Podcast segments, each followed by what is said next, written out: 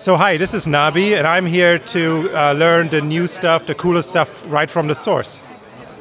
Ich bin Michael Knappstein und ich bin heute auf der UR5 gekommen, um alle Neuigkeiten, die sich in der UR5-Welt ergeben, auch mitzubekommen.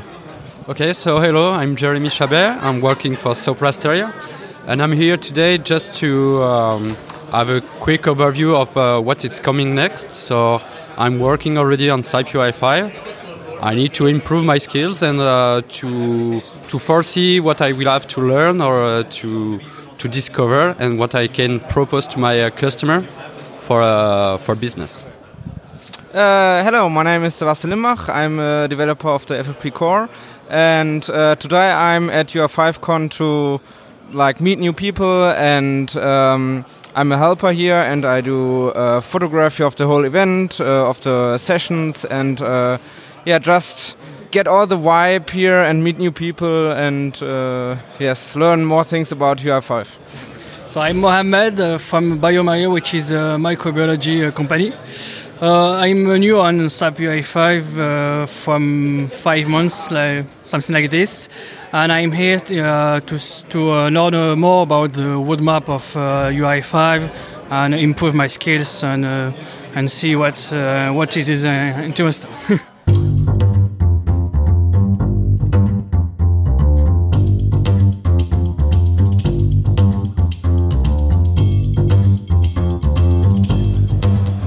Herzlich willkommen zum UI5 Newscast, Ausgabe Nummer 11 im Juni 2019, um genau zu sein, Ende Juni. Wir haben den 28. Juni 2019. Die UI5Con findet dieses Jahr wieder in St. Leon Roth bei Waldorf in der Nähe von Heidelberg statt, wird von SAP gehostet. Wir haben zum ersten Mal auch Sponsoren dabei, die das Ganze unterstützen. Und ja, ich werde heute von der Veranstaltung, von diesem Community-Treff ein bisschen berichten, ein bisschen mit den Leuten sprechen und wir haben auch vier bis fünf Interviews ähm, organisiert oder geplant. Mal schauen, ob das alles was wird, weil es sind auch einige der Speaker dabei, es sind Besucher dabei, es sind Partner dabei, also eine ganz bunte Mischung. Und wir werden natürlich über die UI5 Community sprechen. Wir werden darüber sprechen, wie UI5 eingesetzt wird, wie man UI5 lernt. Ähm, wir werden sehen, wie das Kunden nutzen können. Wir werden hören, wie Partner damit umgehen. Aber wir werden auch sehen, dass es ganz außerhalb von dem klassischen SAP-Ökosystem auch zur Anwendung kommt. Ich bin mal sehr gespannt jetzt als erstes auf die Keynotes, die wir wieder hören werden. Und danach kann ich dann leider nicht in die einzelnen äh, Vorträge und Tracks gehen, sondern werde mich dann natürlich ganz den Interviews widmen, die wir hier machen werden. Ich bin sehr gespannt und schau mal, was der Tag so bringen wird. Yeah, I'm happy to have three guests now in this round. So, um, already well known Peter Müßig, uh, our chief architect for UI5. Yeah. Uh, Hi. We just recognize you have already been uh, three times in our podcast. Now it's the fourth um, show you are attending. Thank you for that. Uh, thank you for being here. So And we have two more guests, and um, yeah, one of you guys was already um, on on the keynote this morning, and uh, so we have Sergei Linev from GSI Darmstadt. Yeah. Hello. And you are connected to CERN, and from CERN we have Bertrand Bellenot. Hello. That's right. Hello, welcome. Thank you. Thank you for the invitation. Yeah, that's great to have you here. Um, I really liked what I have seen this morning, and for all of our listeners, we we might um, give the the audio version of this um, in in this round. But first of all, maybe as uh, it's already in the early afternoon, um, what's your impression of our um, UI5Con event? It's in my mind very great event here to see all the features, all the nice functionality what is provided by UI5 and for us who are not directly coming from this community is also a very great possibility to see all these facets of the framework which we intend to use for the many years for the next 10 20 30 years and very, very useful and very interesting up to Mhm. now. Yeah. Bertrand? Yeah, that's very interesting because it's. Uh, I mean, we are both of us uh, quite used to uh, conferencing, international conferencing. Usually, it's longer. It's uh, on period of uh, almost one week, and it's the first time that we see so many people packed on just one single day, Mhm. and it's quite impressive because that requires some organization. And uh, so, congratulations for the people organizing that because it's really, really impressive. And it's also very impressive by the content because it's uh, really uh, technically very uh, impressive. It's uh, very advanced. Uh, and uh, it's also amazing to see so many advanced users because they are all advanced users. I Mhm. mean, I was a bit lost because we are really be- beginners uh, with open, with the UI5. And uh, that's that's really a gro- great opportunity to see uh, to see that. I find that very impressive. Mhm. Maybe um, we, we stay with you, Bertrand. You can introduce your, yourself a little bit. Um, you are coming from CERN. Um, I think most people know it because it's famous for, for many things. Um, also, not necessarily for your core business, but also for the, the internet, the web. And um, maybe you can talk a little bit about that. So uh, I'm working at CERN on site since 2005 in a project which is called Root, which is a toolkit uh, framework or toolkit depends the point of view. Uh, used by uh, all the CERN experiment and also outside by uh, other international uh, organization, uh, physics organization, and but not only, uh, which is used mostly for uh, data analysis, uh, data storage, uh, visualization, graphics, uh, all that. It has an inter- interpreter, C++ interpreter, which is quite unique.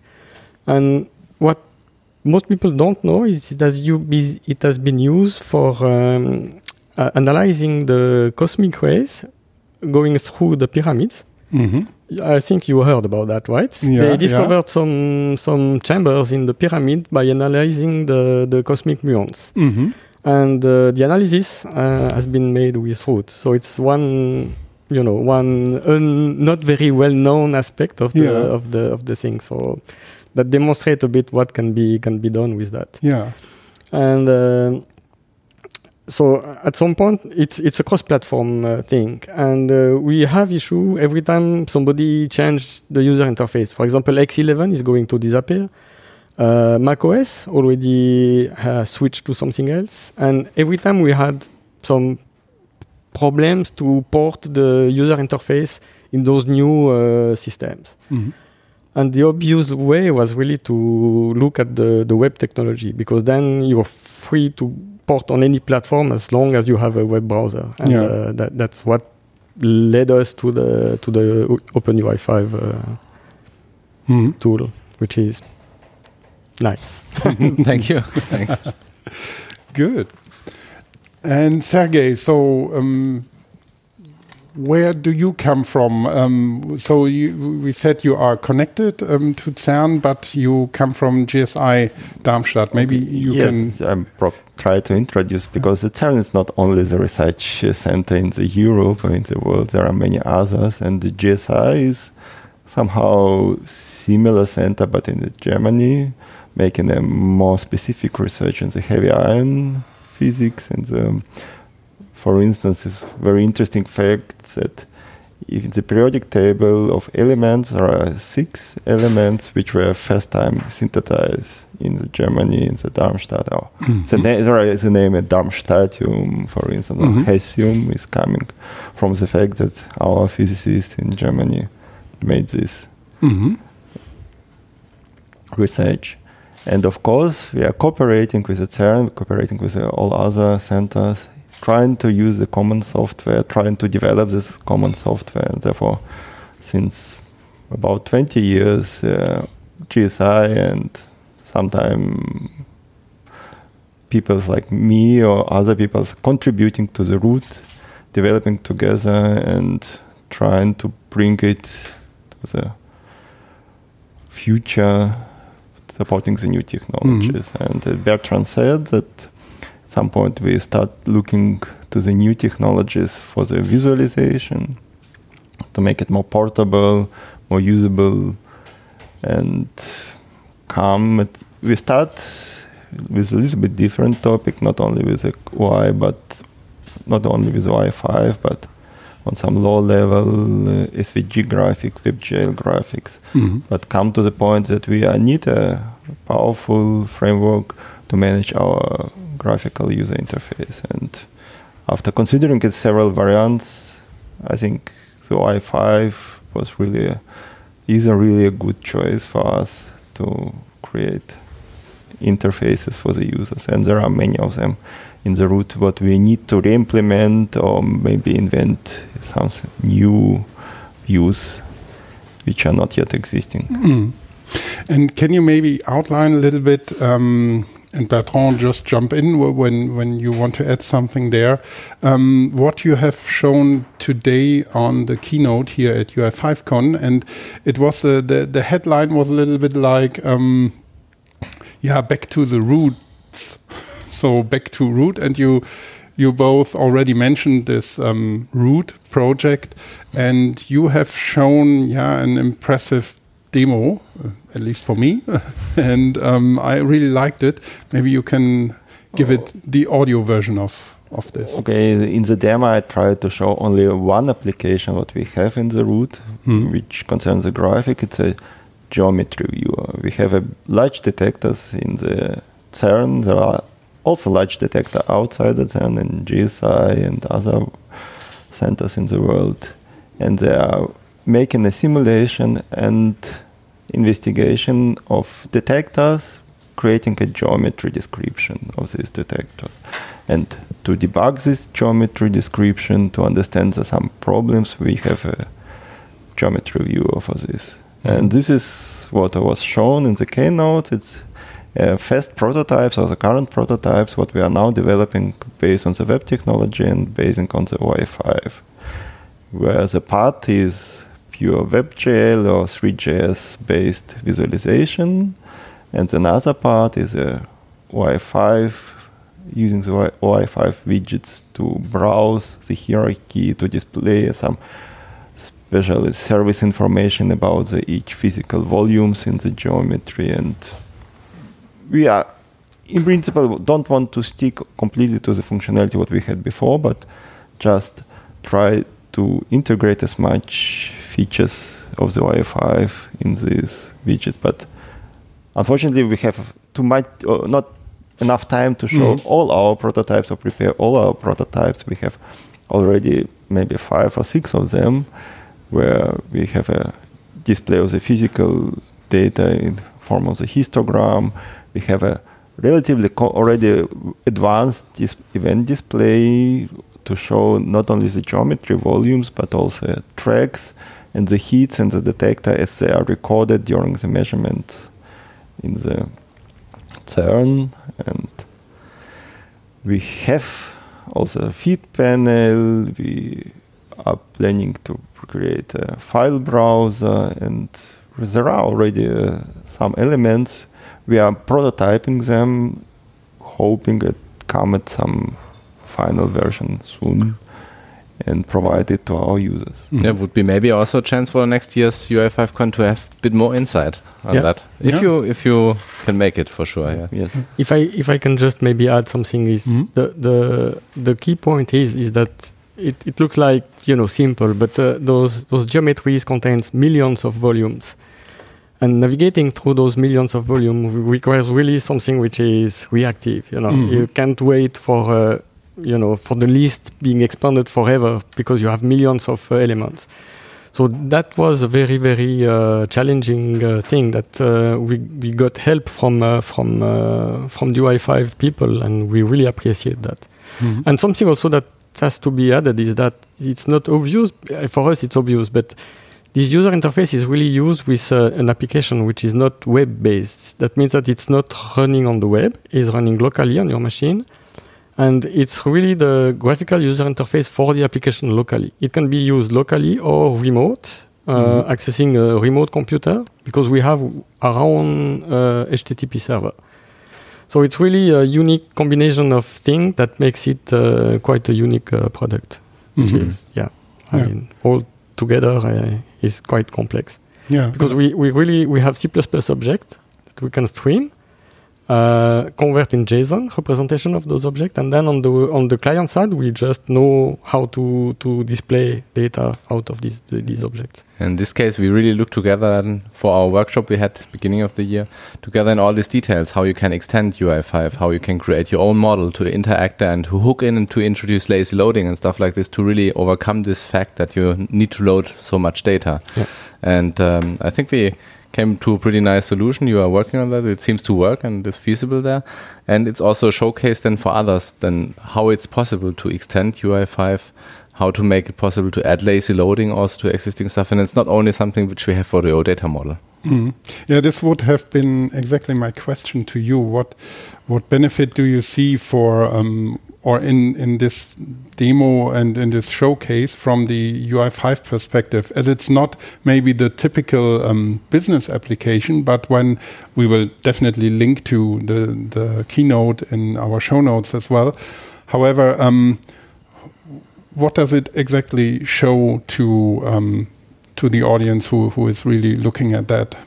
Yeah, mainly uh, when when we got in touch the first time, it was really about um, the interesting pieces which they are looking for. So with UI5, you, we said it also mainly. So we also have this uh, this long term support which you all have in root. So there are a lot of parallels between that what root is and what UI5 is from our perspective.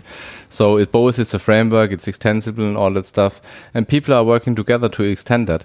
And um, so, from from our perspective, it's also great learning to see what are the needs for these specific scenarios. It's a research, a completely different uh, thing, like what we do typically for our business application software development, and um, especially this mass data handling and to optimize it. It's not coupled to pure data, and maybe also take a learning out of that, how we can make that better for others, easy, also to to provide capabilities to write their own lazy loading mechanisms.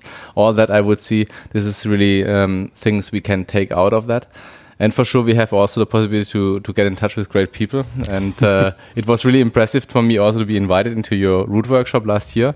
Uh, so I, I really got a complete different kind of people set there. It's not the typical uh, UI developer environment, let's say, or uh, it's it's a researcher, and they are thinking a bit different. But uh, I felt very well there. Mhm.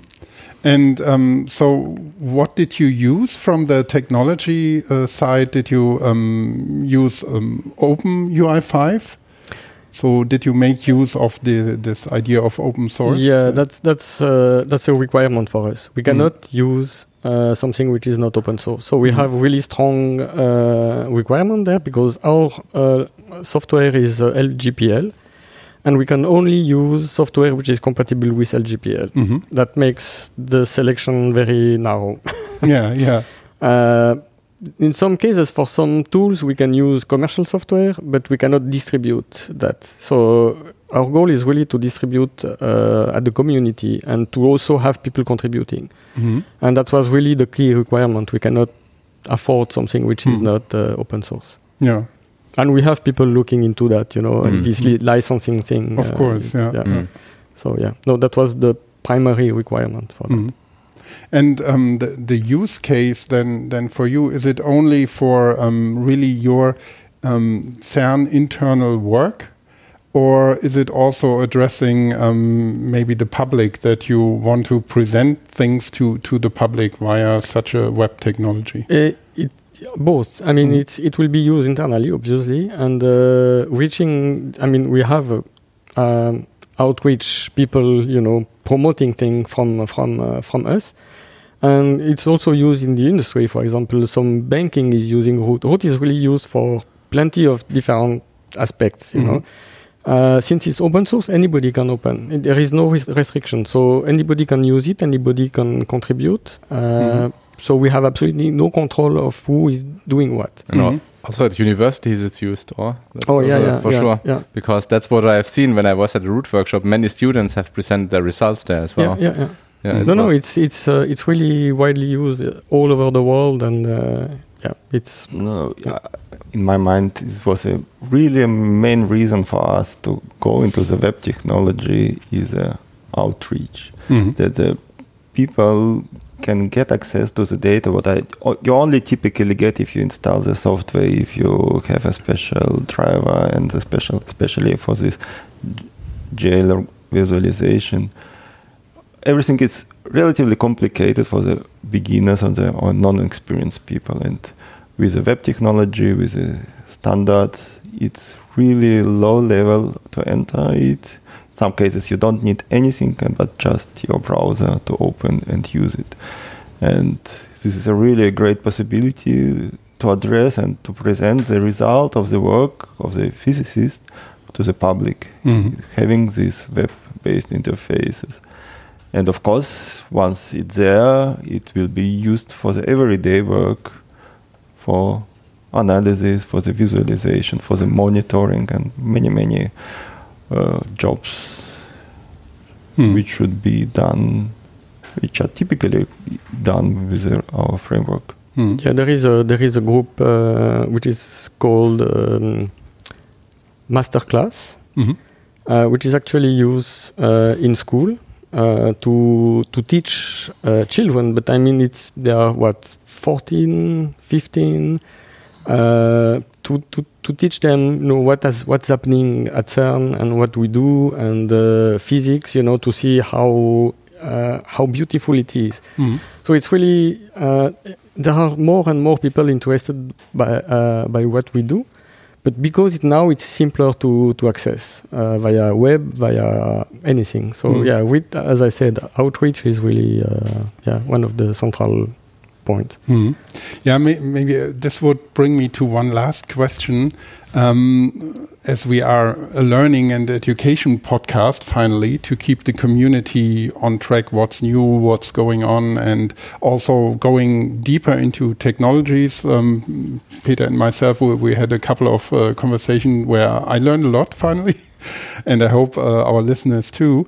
Um, just I asked this question today to, to other people as well. How how do you learn at CERN typically today? Because there are so many different options you have in uh, digital options, um, on-site training options, um, like in, in school or university. So what's um, maybe also your personal approach to, to learn new things such as a new technology? uh, all possible means. I mean, there there are there are plenty of uh, lectures Mhm. at, organized at CERN, but not only uh, scientific lecture, but also general interest lectures uh, that are open to public.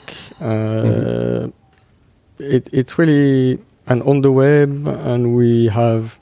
Uh, we have material for uh, teaching uh, as well because Root, since Root is widely used, we have to give courses and now we just organize an event which is uh, which was called uh, uh, what was it? I don't remember now. Uh, that was teaching for teachers. So Mhm. we train the Train the trainer. uh, train the trainers. yeah. Yeah. so that that's really something because we don't have time. Uh, We we, we are a small group. Mm. We have sm- we are a small team, and we don't have the possibility to to teach, to code, to to do all that. So Mhm. at some point, we decided to go and to tell other people that are interested to teach root how to, teach root Mhm. and to get their feed- feedback to see what is interesting, what they want first, to prepare the material for them afterwards to, to teach people, Mhm. which is very important. Now, teaching is really uh, something which is uh, important at CERN. And learning as well. I mean, there Yeah. are plenty of lectures all the time. I don't have enough time to go to all the lectures. Yeah. And, uh, yeah. And I'm following even uh, university podcast or uh, webinar, webinars. Webinar, Yeah, yeah, you know, yeah. I'm, Yeah, yeah. so yeah, yeah, that yeah, all possible means yeah. But the web Cool. is definitively something which is uh, you cannot avoid it, yeah, yeah, of course. which is good. yeah. Yeah, which is great. Okay. I personally like podcasts very much because you can easily listen that in the good, car. I, I actually I'm not into, into really into uh, podcasts, so I don't know. I like them. I like them. Well, now I can so- de- I can say that I'm into it. Yeah, yeah. I never listened to a podcast of myself yet. never. Yeah, I, I had to when I'm doing the the editing, and um, yeah, it's it's always still a little bit weird to hear your own voice, than not live but recorded. I hate that. But Yeah, but for other people, it's pretty normal. So we shouldn't underestimate this. For for the audience, we sound quite normal. Yeah, we'll see. yeah, Fingers crossed. yeah, we do. Okay, so guys, thank you so much for taking the time and being here in our little podcast show. And yeah, as said, we will um, link um, to CERN and uh, the keynote and um, the GSI as well uh, in in the show notes here. And um, I wish you a great rest of the day. But you wanted to add yeah, I something. j- just so first of all, thanks Yeah. to you for the invitation. That was really a nice experience. Uh, I think we will renew it. And if I just may add something uh, in September, you can check on the web, Mhm. obviously. Uh, there will be Open Day at CERN. Ah, and mhm. that's something which is not happening every year. So if people want to take the opportunity, the registration is open. It's open to Mhm. anybody. There are plenty of activities for children as well. Mhm. So I think it's a good opportunity to have a nice view of something which is quite unique in Yeah. the world. So Wow. Yeah, maybe we can really also add cool. the link for the We should- registration then. Yeah. Exactly. This we will do. Okay. That's great. Sounds, September sounds 14th, great. 15th. September Yeah, 14th, something 15th. like that. yeah. Weekend. Good for Good. families. Yeah. Yeah. cool. Yeah. Thank so you thank very you. much. Well, thanks to you. And hope talking to you soon again. Yeah. Thanks. Thank you. Yeah, thank you. Ja, wir sind auf der UI5Con in St. Leon Roth in der Nähe von Heidelberg und ich habe jetzt zwei weitere Gäste hier, den Sören Weber und den Christian Sasse, beide von DTEC aus Heidelberg. Hallo, herzlich willkommen. Ja, hallo. Hallo.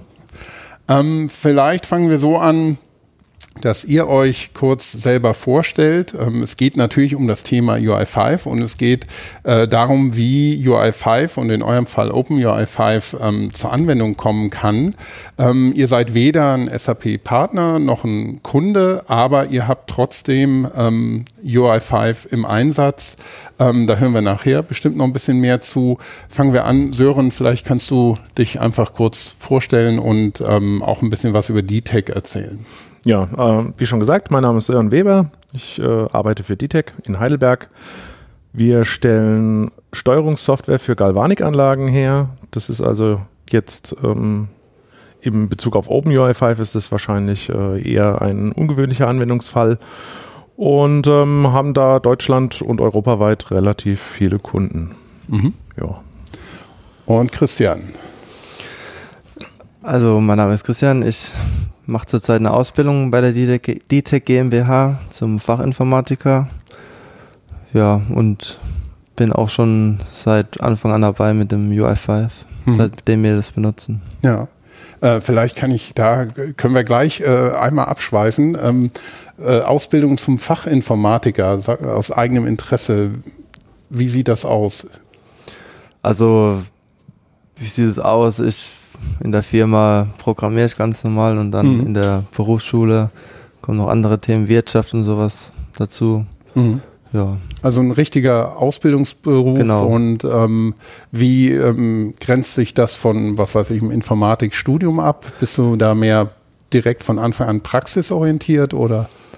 Ich habe ehrlich gesagt vorher schon ein duales Studium versucht, Aha. zum Wirtschaftsinformatiker, leider nicht geschafft. Von der Praxis her ist es ziemlich identisch. Mhm. Die äh, Themen in der Schule bzw. in der Uni, die unterscheiden sich dann schon sehr. Ja, ja. Ja. Spannend. Ja, da könnten wir auch äh, einen Podcast drüber machen. Ist auch ein sehr spannendes Thema, wie ich finde. Aber äh, wir sind natürlich hier, um über U- Open UI5 im Besonderen und UI5 zu sprechen.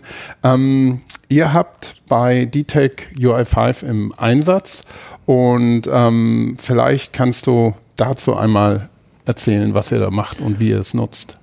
Genau. Die ähm, Steuerungssoftware für Galvanikanlagen gibt es schon relativ lange, seit ungefähr 20 Jahren. Und ähm, wie das eben so mit gewachsener Software ist, die ähm, basierte damals eben auf C und das tut sie eben auch heute noch. Ist also eine kompilierte Sprache für eine feste Plattform, in dem Fall jetzt Windows. Ähm, die Clients, die ist eine Client-Server-Architektur, eine klassische Die Clients sind auch in C programmiert ähm, und eben mit, was man da an Technologien eben damals hatte, mit TCP und Sockets angebunden. Und ähm, sie ist halt mit der Zeit so gewachsen und äh, wie das eben so ist, ähm, die Welt entwickelt sich weiter und man hat auf einmal neue Anforderungen, man möchte äh, dann auf einmal doch die Software webfähig bekommen aber man hat natürlich diesen relativ großen, gewachsenen Client, den man nicht einfach mal über Nacht austauscht. Mhm. Und da war es dann eben die Überlegung, ähm, wie bekommen wir Teile der Software webfähig und dann hat man sich eben umgeschaut nach Bibliotheken, mit denen man zumindest ähm, die UI ähm, relativ komfortabel äh, gestalten kann. Man wollte also nicht hingehen und sämtliche Controls neu mhm. entwickeln. Mhm. Ähm, man hatte schon genug Probleme, dann das Backend anzubinden. Und ähm, da hat man sich dann zumindest versucht, ähm, nach was anderem umzuschauen. Mhm. Und da kam dann UI5 ins Spiel. Ja. Ähm, vielleicht äh, als ähm, Einwurf da, es gibt ja viele ähm, UI-Frameworks, ähm, für Web-UIs.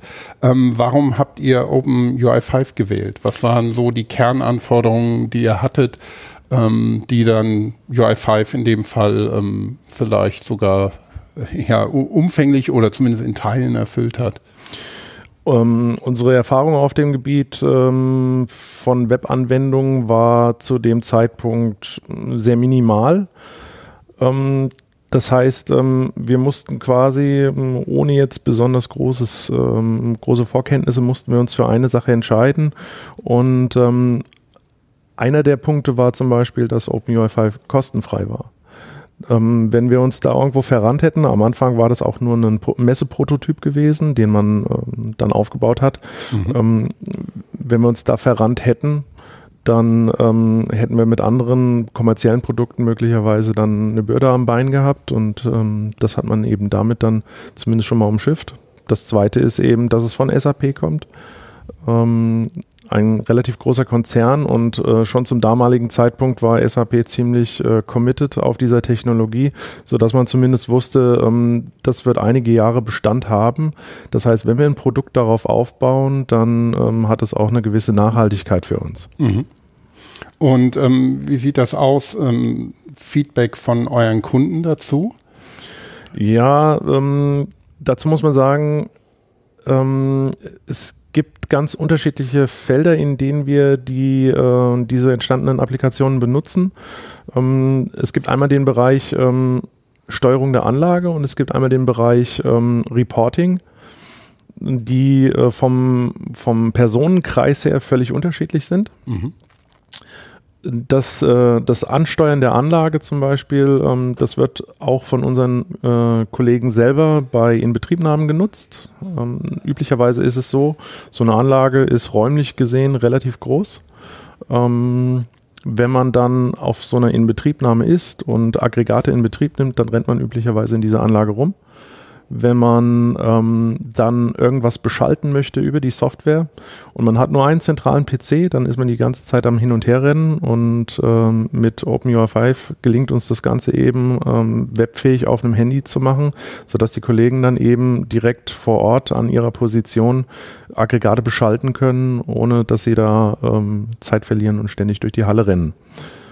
Ähm, das Reporting äh, sieht ähm, hat natürlich völlig andere Anforderungen, ist dementsprechend auch ein bisschen anders implementiert. Ähm, wir können eine ganze Menge schon, also auch Multisprachfähigkeiten sind alle implementiert und äh, wird auch von einigen Kunden benutzt. Wir haben jetzt nicht äh, besonders viele Kunden, die ähm, mehrere Sprachen im Einsatz haben, mhm. aber ähm, es wird trotzdem genutzt. Ja. Ähm, Christian, was ist denn deine Rolle bei euren UI5-Aktivitäten? Bist du da direkt involviert oder gehört das einfach zu deiner Ausbildung dazu? Also ich bin da eher so eine ergänzende Rolle. Mhm. Der Sören macht so das ganze Backend und alles das ist außenrum und ich mache dann äh, also erstelle die einzelnen Seiten, mache auch viele Großbildschirme für Kunden, die hängen dann in der, an der Anlage. Mhm. Mit UI5 hört sich im ersten Moment ein bisschen äh, komisch an, Aber ja, wir benutzen da die, die UI5-Tables und dann zeigen wir eine Echtzeit-Darstellung der Anlage mit den ganzen Soll- und Ist-Werten. Mhm. Das hängt dann in der Anlage.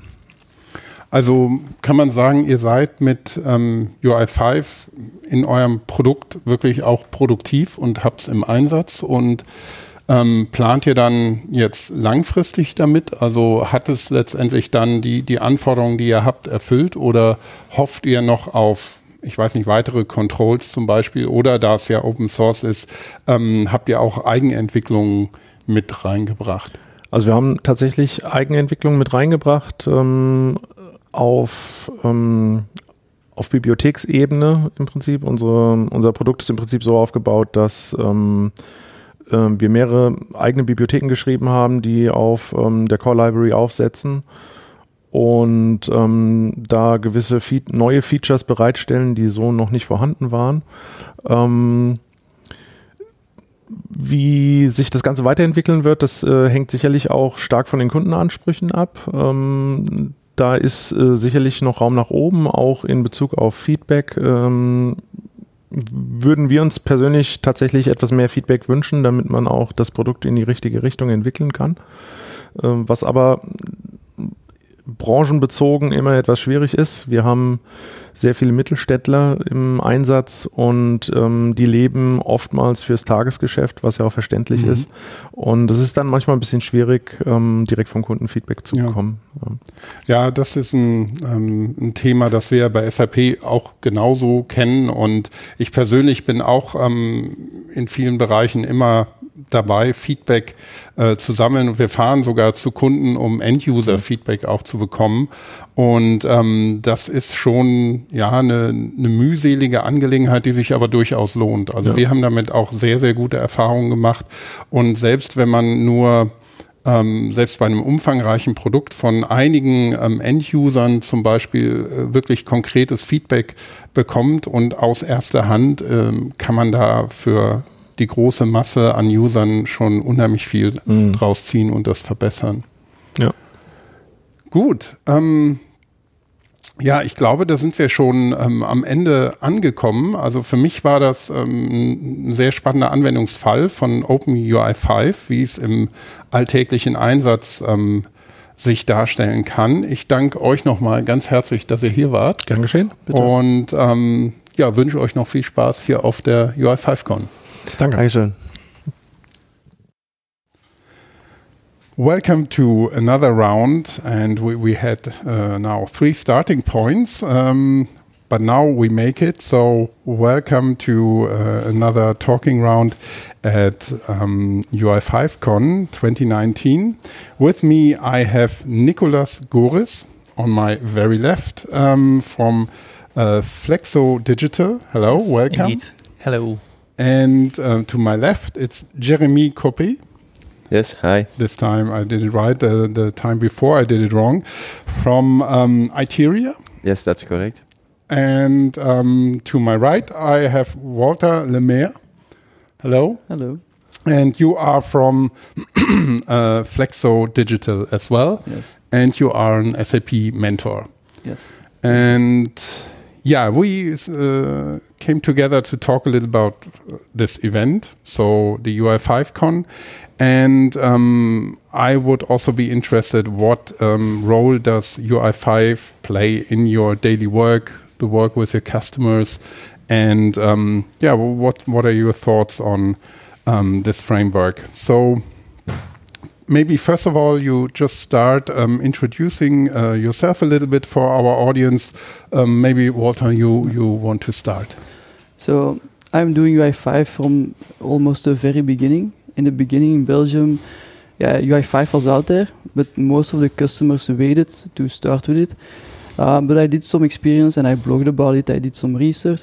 But nowadays, yeah, we are doing mainly UI5. It's only UI5. If there is a new application, it is UI5. So over the years, yeah, it's maybe five years from now back. Mhm. Yeah, it, it came from no UI5 to everyday UI5. Yeah. So for me, it changed it changed a lot, um, and also yeah, the- also the most customers that I'm helping, it's for UI5, um, but not only UI5. You have Fiori that's coming with it, Mhm. and we uh, are not only creating apps, we are also maintaining them and maintaining the Fiori Launchpad. Mhm. Um, Yeah.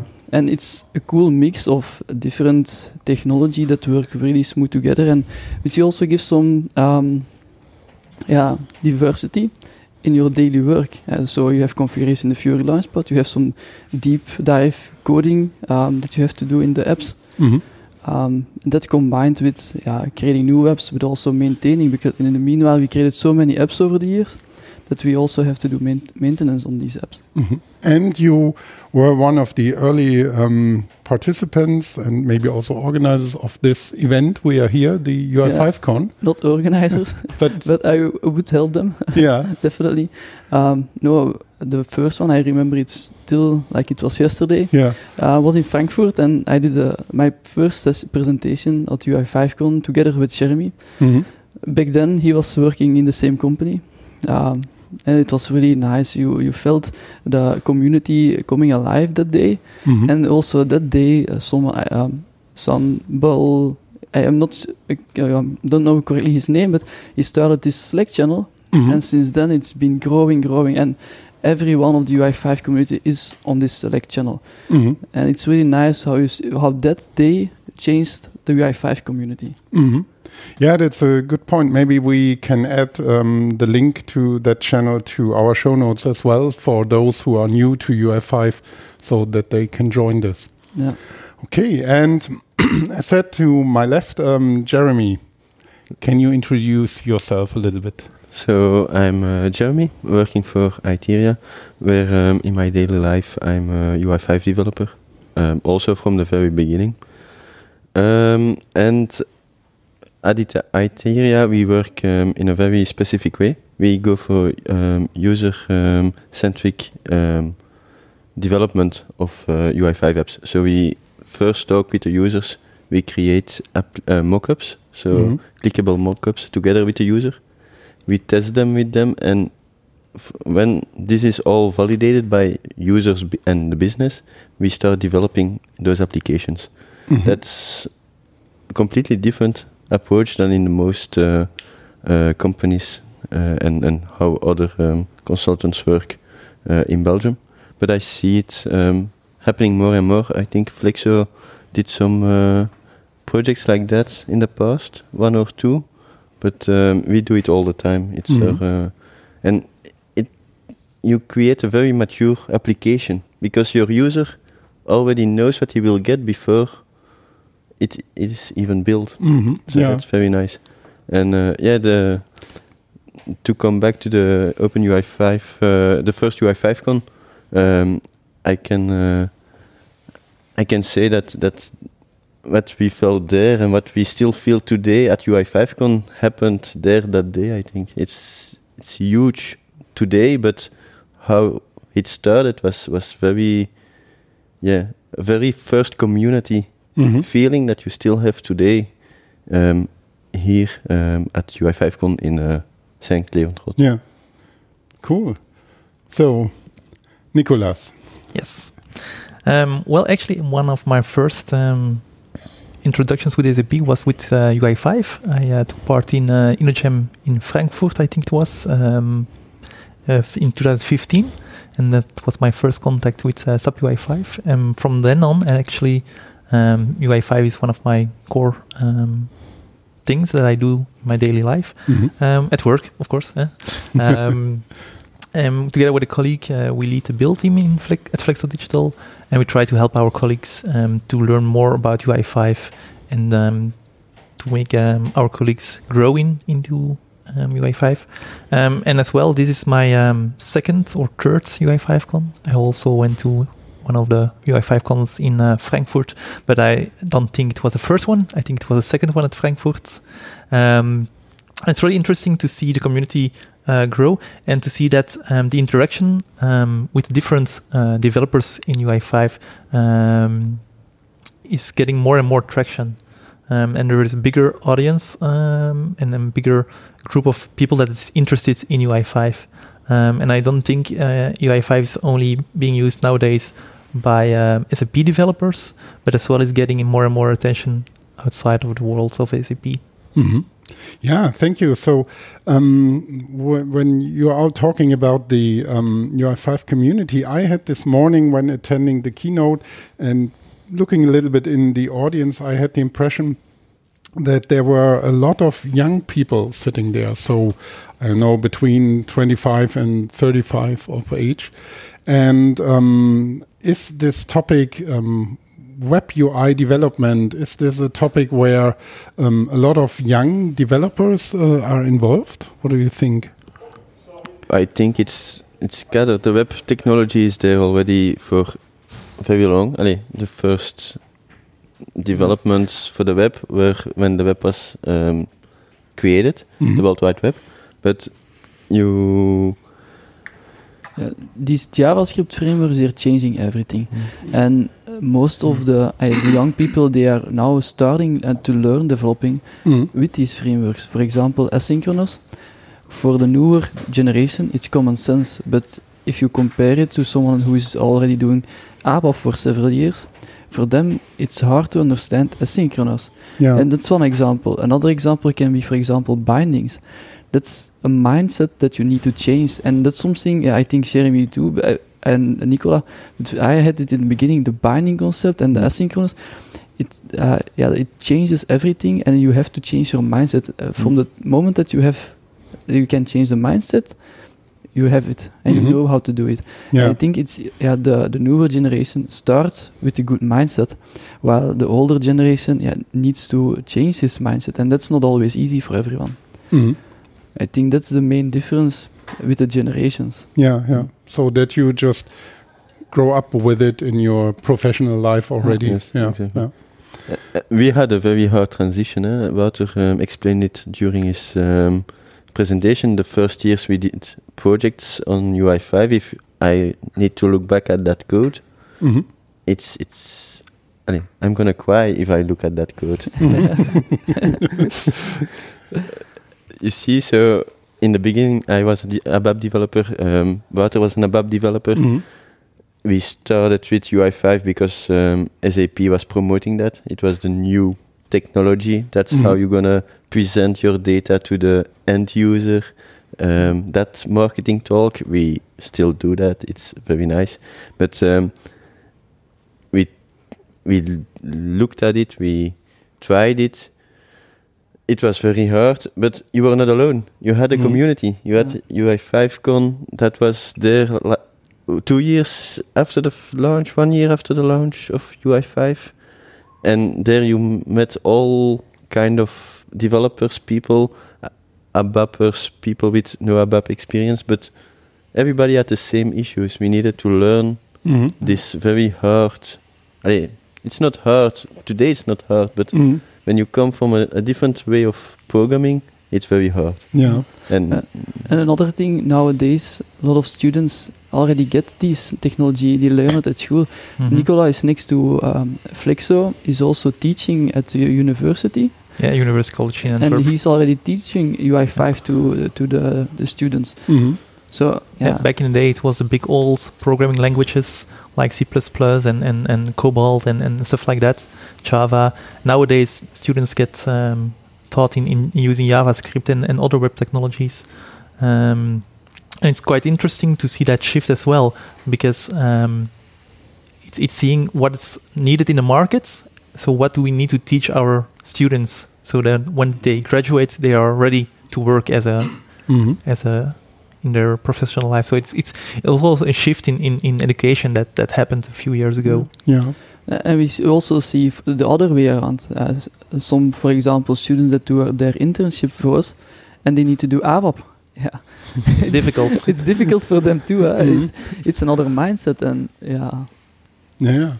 Um, uh, if we are in this um, corner of um, learning, um, for me, of course, this is very interesting as we are in running a learning podcast here. Um, how do young people, especially, um, learn today um, a new technology like um, UI5? How um, students um, go into such a topic? Um, is this different than it, it, it was 10 years ago, or um, has nothing changed and uh, it's still the same way? So, what do you think is, is the way they, I they think learn? a lot changed. Um, there's a lot more material available for students um, that just have a laptop. Yeah, you have the, the internet where you can find a lot of different um, tutorials and, and, and Mm. Explanations, blogs about different kind of technologies. And back in the days, you just had a book and you had to go through the book and learn from the book. Yeah, or you needed to go to very specific forums or, Yeah. or websites or IRC where you Mhm. could talk to people to s- to get their knowledge. But now you just uh, sit in your room, open YouTube, type the language you want to learn, tutorial behind it, enter, and one hour later you can start coding. But that's one disadvantage, a uh, disadvantage as well because there is too much information available on the internet. And sometimes for mm-hmm. students, what I see is that it's quite difficult to find the right information for mm-hmm. their situation. Uh, um, That- I think it's a very good point what you're mentioning because back in the days when everything started, there was not much documentation. You had the sep.help.com, but back then it was really high level and not in detail. And that's the point I also started blogging about UI5 because it was hard for me to understand everything and to use it myself. And by blogging about it, I made it easier for others. But nowadays, you see popping up a new blog every day. Like back in the day, there you had a, a few blogs once a month. Now every day there is a new blog. Um, but indeed, you also have some bad quality blogs. And there, yeah, if a student or someone else uh, finds the wrong information and he's doing it completely wrong, Mhm. that's that's a disadvantage. Yeah, so this would have been my question. So if you have more and more um, knowledge that is shared, how do you how do you distinguish between correct knowledge and and things that are maybe not wrong but only badly done? So is there a discussion then? Most of the time, it's mentioned on the comments of the blogs. Mhm. If it's something um, totally, completely uh, something that doesn't make sense, someone will someone will mention it. Mhm. But yeah, if no one reacts or nobody reads it or nobody reads the comments, Mhm. Yeah, okay. it still can happen. But Yeah.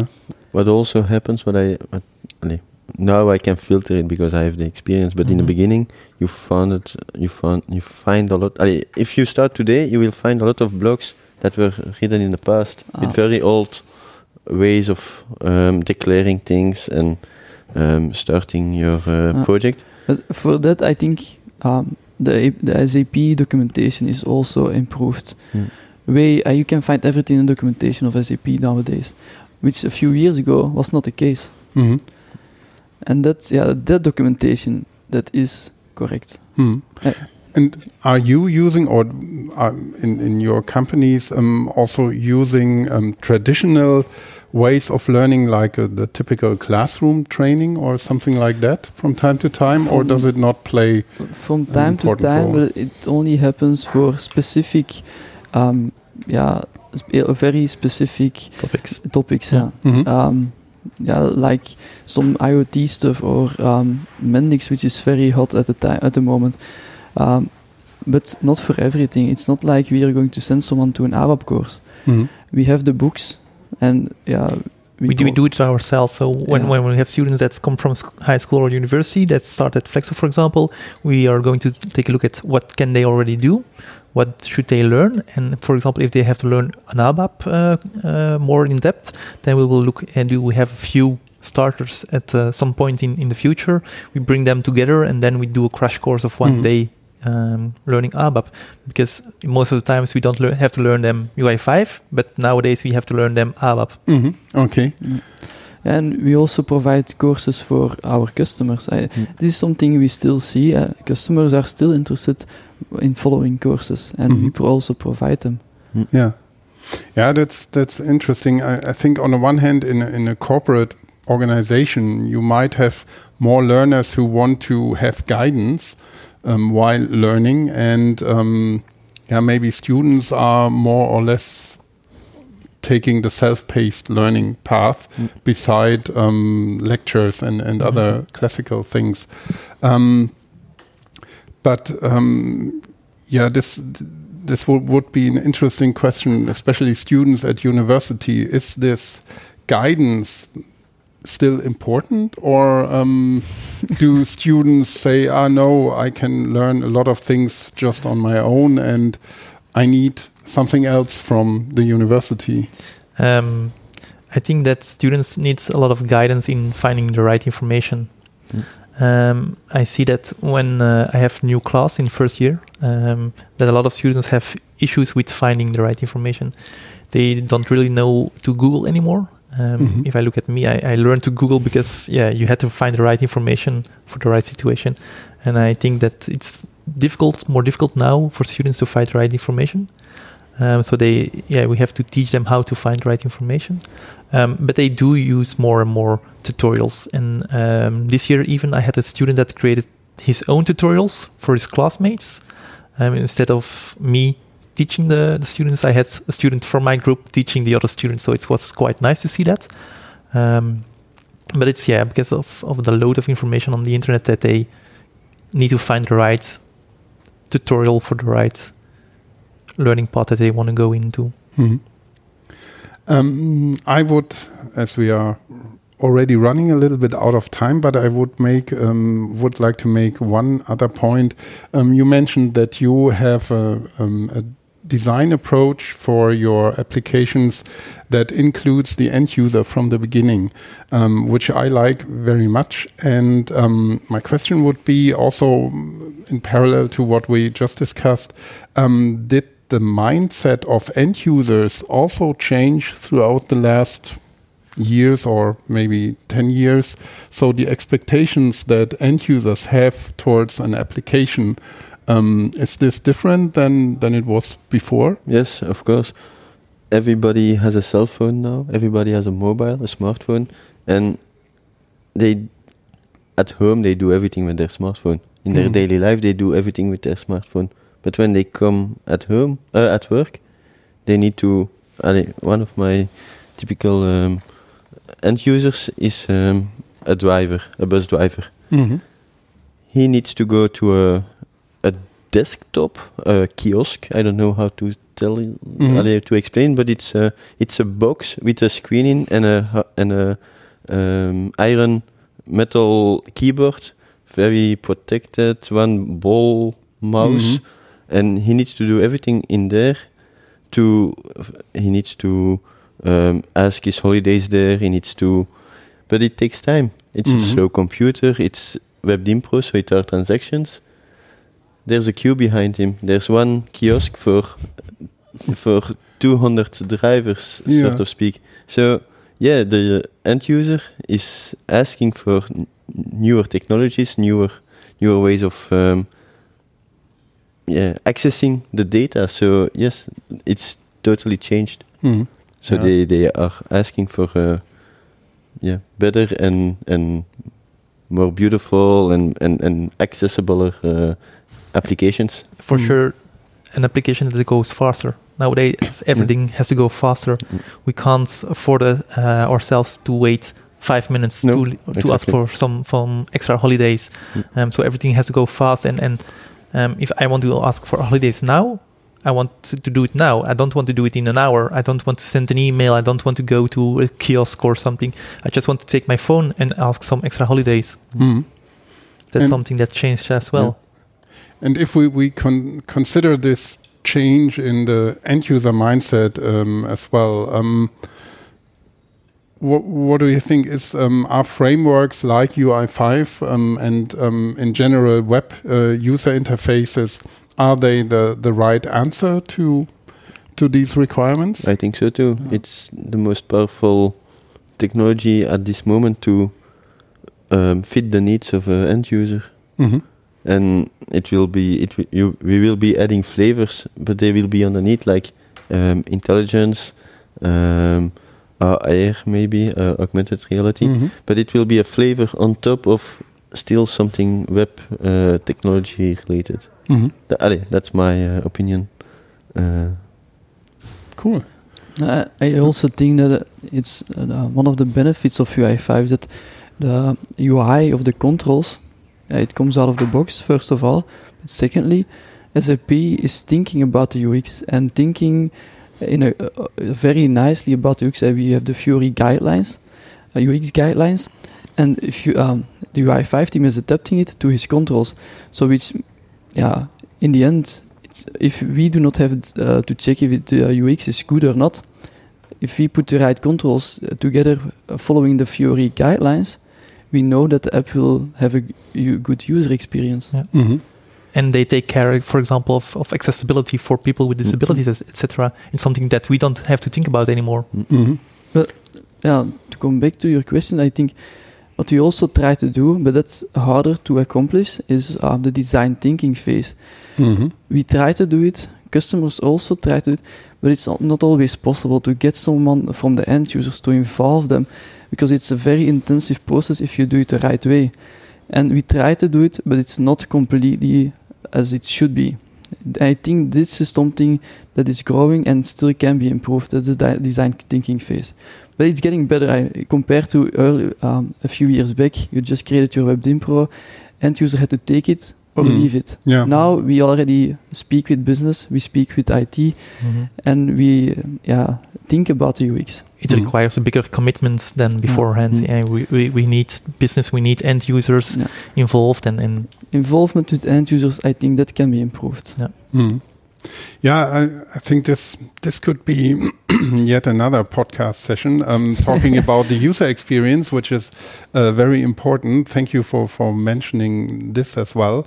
So I think we are uh, at the end of um, our little round here already. Already, yeah, Oh, yeah. too Well. Too we, bad, we are almost um, more than 20 minutes already. I was just getting started. Yeah, me too. so we need definitely to have a continuation on that. Um, maybe we can meet uh, on next uh, UI5Con again. Definitely.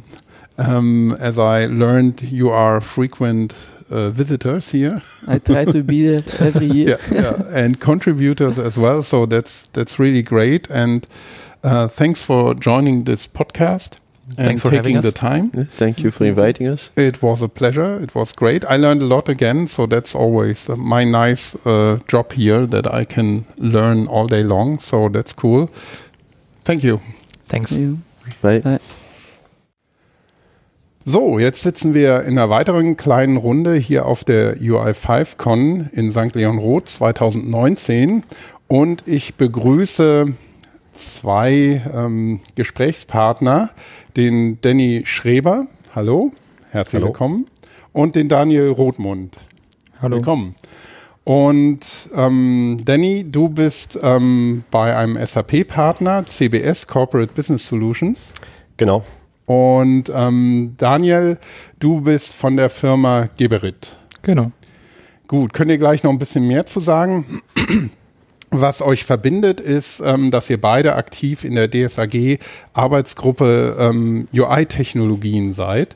Und da ist natürlich ähm, UI5 mit Sicherheit ein, ein wichtiges Thema. Ähm, da kommen wir aber gleich noch zu. Ähm, erstmal könnt ihr euch vielleicht kurz äh, selber vorstellen. Ich weiß nicht, Daniel, möchtest du anfangen? Genau, mein Name ist Daniel Robmund, arbeite bei der Firma Geberit. Geberit ist in der Nähe, also ich komme vom Nähe Standort Pfullendorf, bin dort verantwortlich für die SAP-Entwicklungsabteilung und äh, bin eben Sprecher für dieser DSAG-Arbeitsgruppe UI-Technologien. Mhm. Und Danny? Ja, mein Name ist Danny Schreber, ich bin von der Firma CBS. Ähm, ja, ist eine Unternehmensberatung in Heidelberg. Ich bin dort als Senior Solution Architect tätig, Bereich Cloud-Plattform, UX ähm, und HANA. Genau, und äh, ich bin bei der DSAG ähm, stellvertretender Sprecher für die Arbeitsgruppe UI-Technologien. Mhm. Genau. Ja, cool. Ähm, vielleicht kann einer von euch, ich weiß nicht, wer anfangen möchte, der, der, der Sprecher, vielleicht, das passt, passt gut in den Podcast, ähm, ein bisschen mehr Informationen zu dieser Arbeitsgruppe UI-Technologien. Vielleicht ähm, ein bisschen den Überblick geben, ähm, was das ist. Also DSAG muss man vielleicht für diejenigen sagen, die es nicht kennen, werden die wenigsten sein, aber das ist die deutsche SAP-Anwendergruppe. Genau. Und das ist, aber vielleicht kannst du da auch kurz selber sagen, wa- was, was sich dahinter Genau, die, verbirgt. die DSAG ist eine, äh, ja, Verein, sage ich jetzt mal, wo sich Kunden und Partner einfach zusammenschließen für den Informationsaustausch untereinander. Weil ich denke, der eine oder andere kennt es, jede Firma hat irgendwie ein bisschen die gleichen Probleme, wenn sie auch teilweise wirklich in unterschiedlichen äh, Firmengruppen sind oder Firmensparten sind. Und dort ist einfach der Austausch zwischen den Firmen mit der SAP und den Consulting-Firmen Mhm. im Vordergrund. Speziell für die AG UI Technologien. Wir sind so ein bisschen eine ja, eine Untergruppe von AK Development, aber vom Arbeitskreis Entwicklung. Ähm, und unser Fokus ist eigentlich auf die Technologien im UI-Umfeld. Und da klar, ein Fokus ist eben äh, Sub UI5, Open UI5, diese Thematiken, aber auch andere UI-Technologien, wo eben die SAP zur Verfügung stellt. Und darauf fokussieren wir uns und tauschen uns eben auf dem technologischen äh, Standpunkt eben aus über die verschiedenen Themen. Mhm.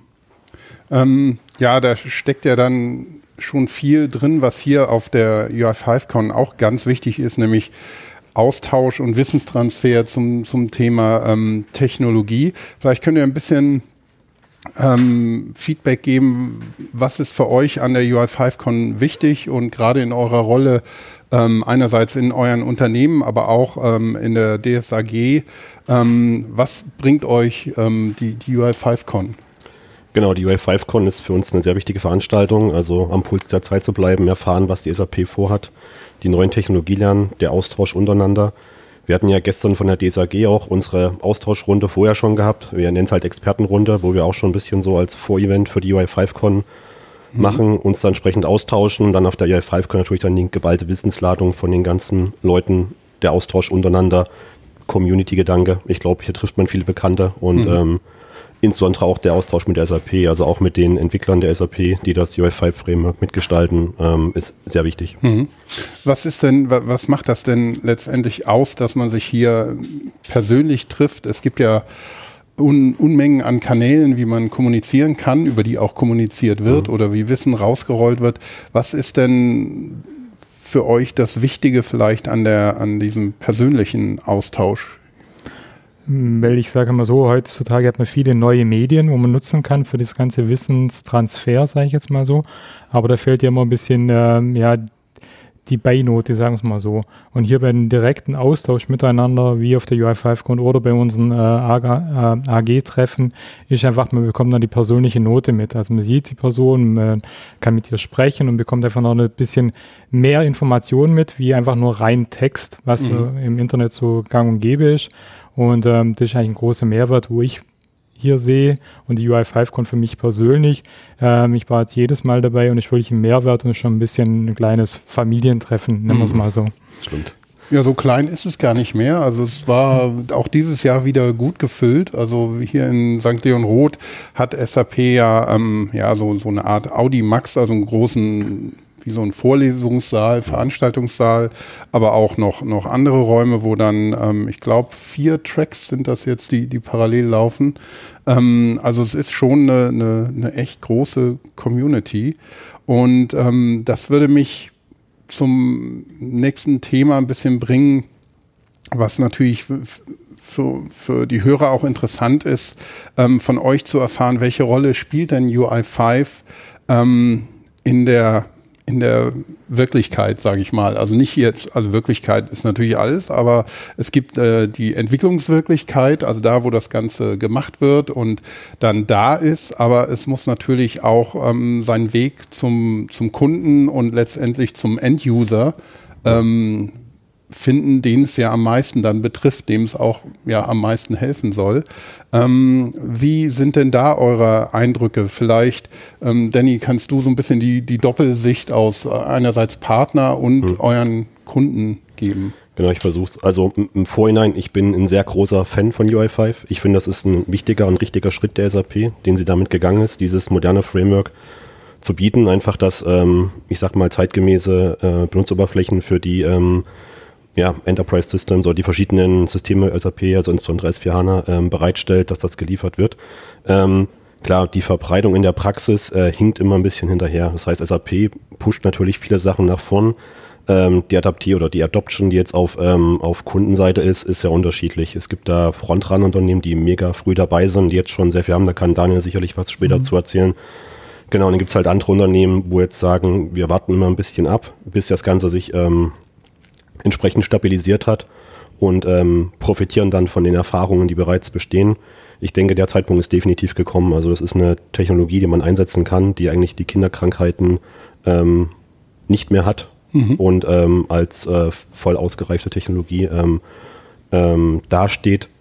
Meine persönliche Meinung ist halt, ähm, der klassische SAP GUI wird halt aktuell noch nicht ganz äh, abgelöst werden. Also mhm. es sind halt Paralleltechnologien, die man einführen sollte, meiner Meinung nach, aber noch nicht hundertprozentige Abdeckungsgrad ähm, der früheren UI-Technologien erreicht hat. Mhm. Ähm, wird es denn da dahin gehen, so aus der, der Wahrnehmung der Kunden? Also sagen die auch, ja, das, das ist gut an sich, also ist, oder es ist die richtige Richtung, mhm. da müssen wir, müssen wir dann komplett irgendwann landen? Wenn ich jetzt so betrachte, wir als Beratungspartner sind halt in vielen S4 HANA ähm, Einführungsprojekten mhm. beteiligt und gerade in dem Umfeld ist die, die Fury UX ein, ein wichtiger ähm, Punkt, mhm. wo Unternehmen sich viel von erhoffen und auch viel von ähm, erreichen. Und da denke ich mal, SAP muss sich dahin bewegen und ich sehe das auch als richtigen Weg dahin. Mhm. Ähm, du hast eben Frontrunner angesprochen. Ähm, es, es, gibt ja immer dann immer wieder Neues.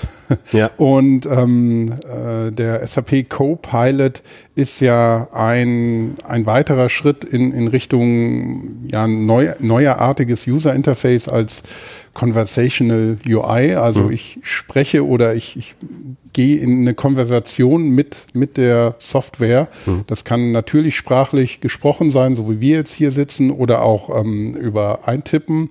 Ähm, siehst du, siehst du da Offenheit bei den Kunden oder sind, sind Kunden da eher vielleicht noch ein bisschen zurückhaltend oder verschreckt, was das angeht?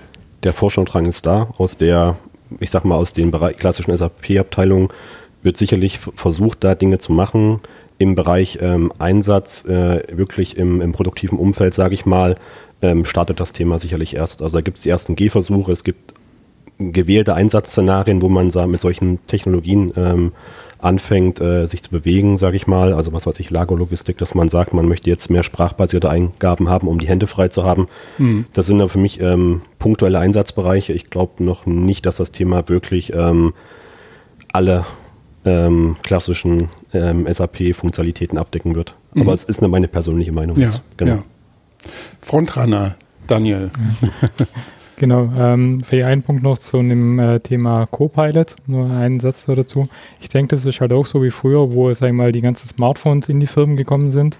Also es gibt ja jetzt diese Sprachassistenten inzwischen im Heimbereich überall von den verschiedenen Herstellern. Und da wird es wahrscheinlich irgendwann so sein, dass die Leute das gewohnt sind von ihrem privaten Umfeld und bringen das dann in die Firmen rein. Und wollen das dann einfach, dass sie in der Firma auch das gewohnt sind, dass sie mit ihrem SAP-System dann reden können und Informationen mhm. austauschen. Meine persönliche Meinung ist, das braucht noch ein bisschen Zeit, ähm, bis das so weit ist, aber ich denke, das Thema kommt.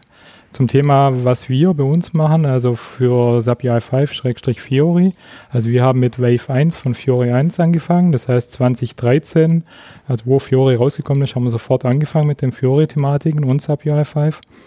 Äh, und in der Zwischenzeit ist SAP UI5 oder auch Fiori-Applikationen nicht mehr aus unserem Daily Business wegzudenken. Also fast jeder Mitarbeiter bei uns, wo ein IT-User hat, nutzt mindestens einmal eine Fiori-Applikation. Also wei weit hinaus von dem typischen Abwesenheitsantrag genehmigen.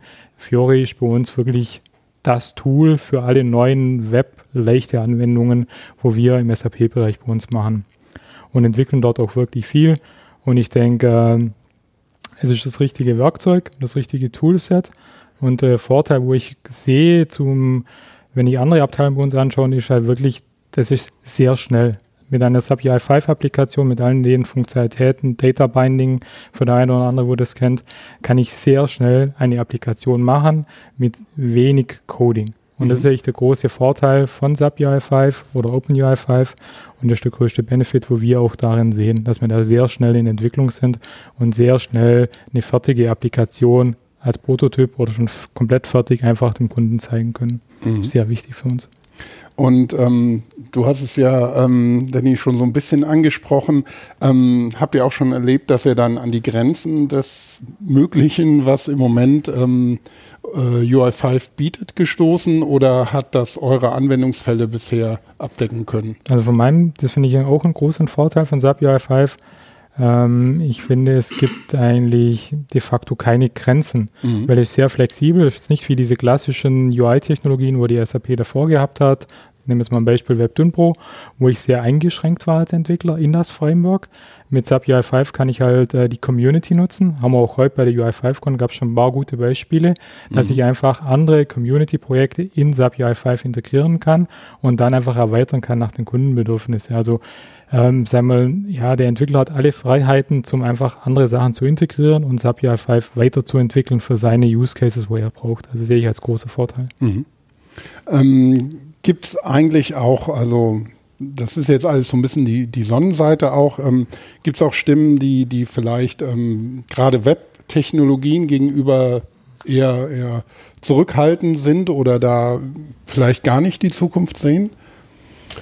Ja, gibt es sicherlich. Ähm, ich habe ja schon gesagt, SAP GUI ist noch nicht wegzudenken. Mhm. Da ist sicherlich eben die hohe Eingabegeschwindigkeit oder die über Jahre erlernten Tastenkombinationen, die viele Mitarbeiter schätzen von Unternehmen, sicherlich ein Grund, warum äh, manche jetzt Webtechnologien noch nicht so offen gegenüberstehen. Aber ich fand das Beispiel auch ganz gut, was heute auf der Keynote gebracht wurde, wo das Stern quasi jetzt alte Desktop-basierte Oberflächen jetzt Richtung ähm, U5 bewegt.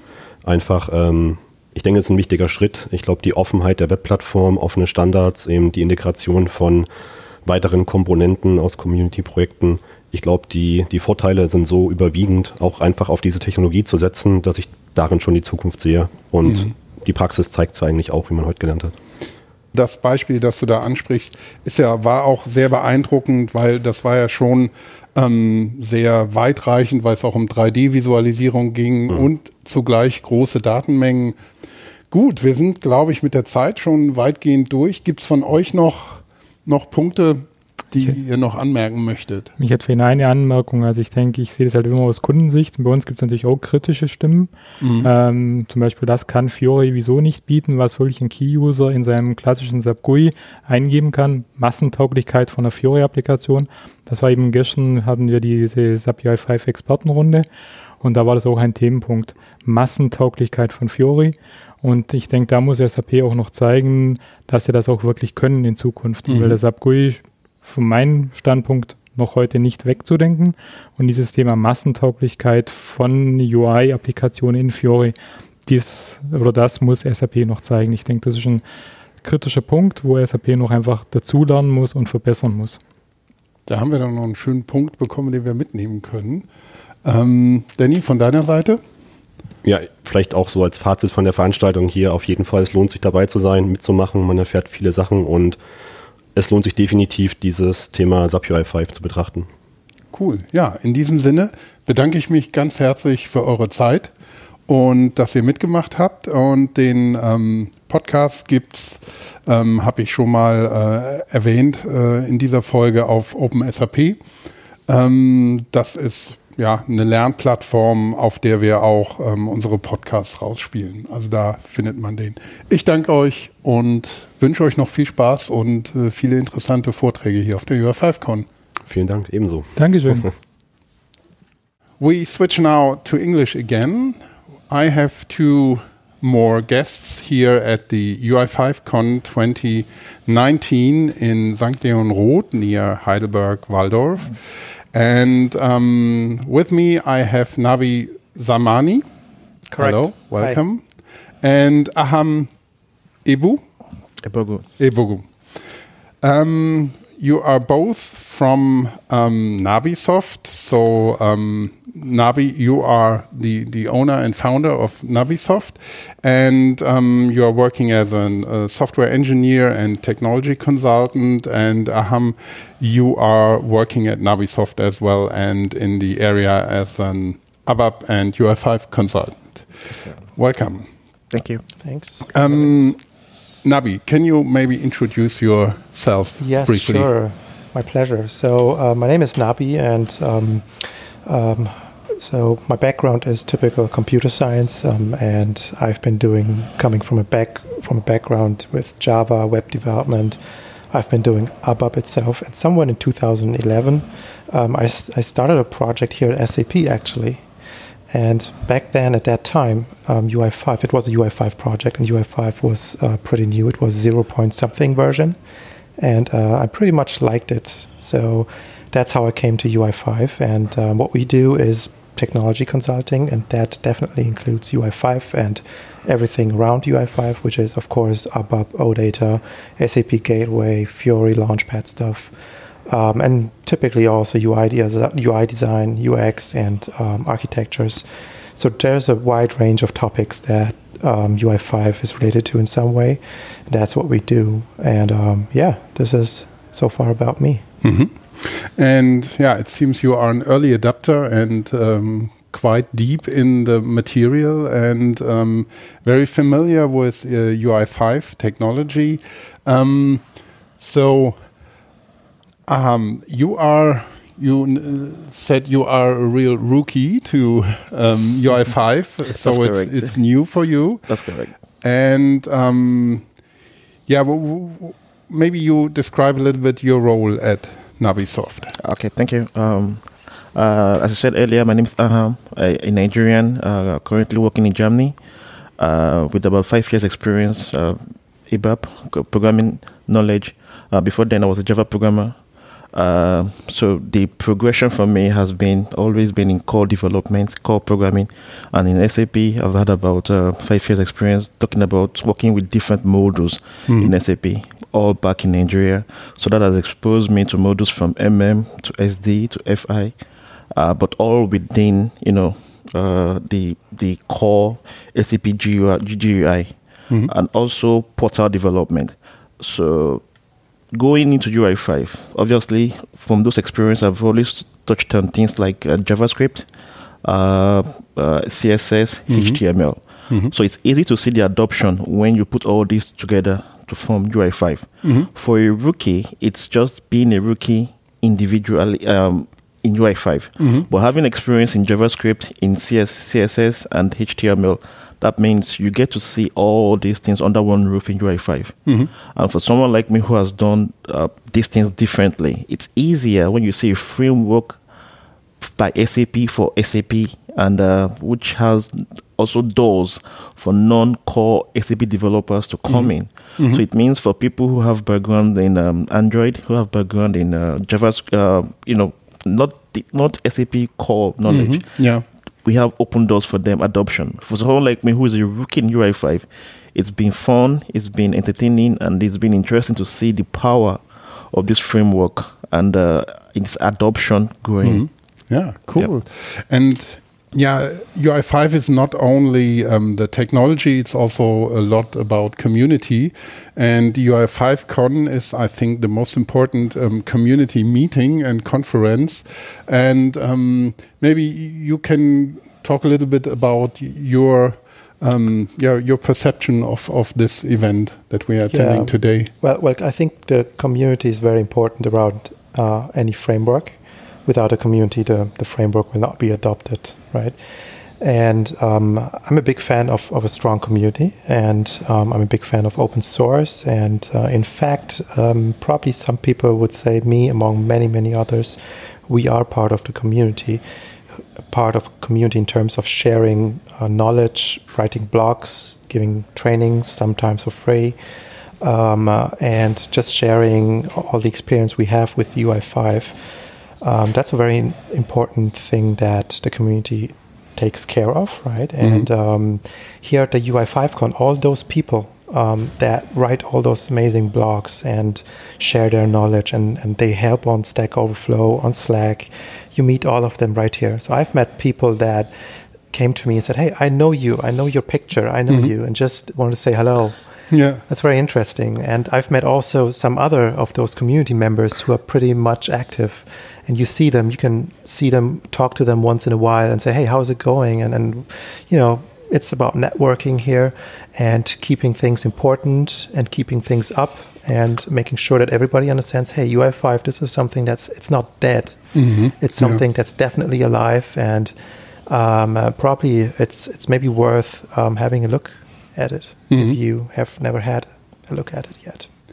Yeah, and that you say it's alive, um, I think that's a, a very good point um, when looking at your customers as well. So, um, I think still in the SAP world, um, yeah, older, long-lasting um, technologies are still in use, and um, because they are running stable and um, many people think never change a running system, so don't touch it. Um, what about the adoption of um, such, yeah, for in the business world, maybe still newer technologies like um, UI5? So, what's your experience with your customers? Yeah, that's a very good question, actually. So, um, if you would have asked me this, let's say about uh, four years ago, I would have said that for many, many clients, for many companies, UI5 is still, at least here in Germany, the customers that I know, um, it's still something that is new, kind of new.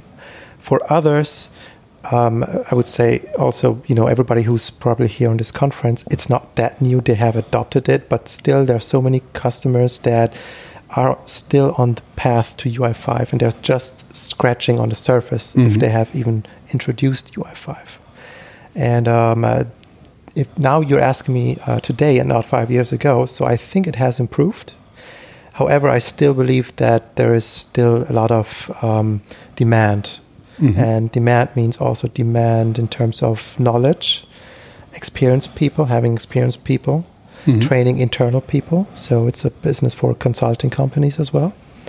Um, uh, and I also know that back then, four years ago, five years ago, I could hear sounds from people, you know, even from upper management when they hear about UI5, UI5, they said like, yeah, this is just one of the next UI frameworks that will just be thrown away by Mhm. SAP. We know that it has happened in the past, Yeah. right? But those people may have never looked behind the technology used there because all the other stuff that was all SAP technology.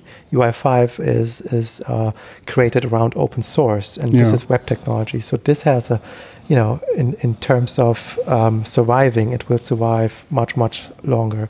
So um, uh, today, those people, I believe, they would not say UI5. No, it will be one of those things that will die. I think they have understood that SAP is using it as their their backbone of Fiori development today, Mhm. as it is today. Yeah. And um, so there's probably no way around it. So either you adopt or you die. Think about the dinosaurs, right? Mhm, Either yeah. you adopt or you die. You need to change. That's that's uh, Darwin, Mhm. right? Yeah, yeah, and I think um, yeah, it's really um, the strength of um, UI5 that it is already there for for a long time now, and um, it is advanced technology. And um, what I had heard in previous um, episodes of our podcast that um, they are really facing all these challenges that you have as a business software UI framework provider, and um, this is continuously done. And um, I think as well, it's a great. It wa- wa- was not only great, but it was an initial, uh, an essential idea to put it on open source. Yeah. Mhm, absolutely. Um, um, we just had a had a short briefing before, and you um, said that you could give really some very interesting um, insights from uh, another area of the world and from Nigeria, where Yeah. you originally come from. Yeah. And we already talked about that. Yeah, the the, the basic conditions are are very different in in many um, Yep. areas or, or countries around the world. So. Especially with your rookie view Yeah. on on UI5. So, what about the adoption of such technologies in Nigeria? Yeah, it's, I think yeah, I- think it's related to what you said earlier about um, people not being so willing to change what has already been working, because most customers would like to be very certain that uh, the available resources are there Mhm. and they are available locally. You know, because of the cost involved. If you have to go and get a consultant from maybe South Africa or from Germany or from England to come to Nigeria to work, so Mhm. if those resources are available locally, I think uh, many of the cu- customers may be willing, clients may be willing to move, which to me shows the importance of this event. Because this event helps to nurture bookies like me. It helps Mhm. to nurture others who may be interested, and it, its open source nature means people can have access to resources, people can have access to materials. Yeah, you, you can naturally develop yourself, apply yourself, and um, you know be mentored by people. I've I've met so many who people are referred to as rock stars here today. Mhm. People who have been following on Twitter, people have been following on blogs, and uh, who have played a very big role in my short uh, UI5 experience, even without meeting me or without knowing me. And I believe they've contributed to so many people across. So what my perspective is that as as uh, it continues to grow, as UI5 con continues to impact people all across the world, its adoption uh, from where I come from would definitely be on the rise. Mhm. Yeah, and um, especially when looking at Ni- Nigeria, um, I'm of course as well interested in in the process of adapting technologies, as you you said as well. And um, how do people then in Nigeria typically start um, learning to to get into um, yeah a new technology? As as always, not everyone can travel here to to St. Leon-Rot.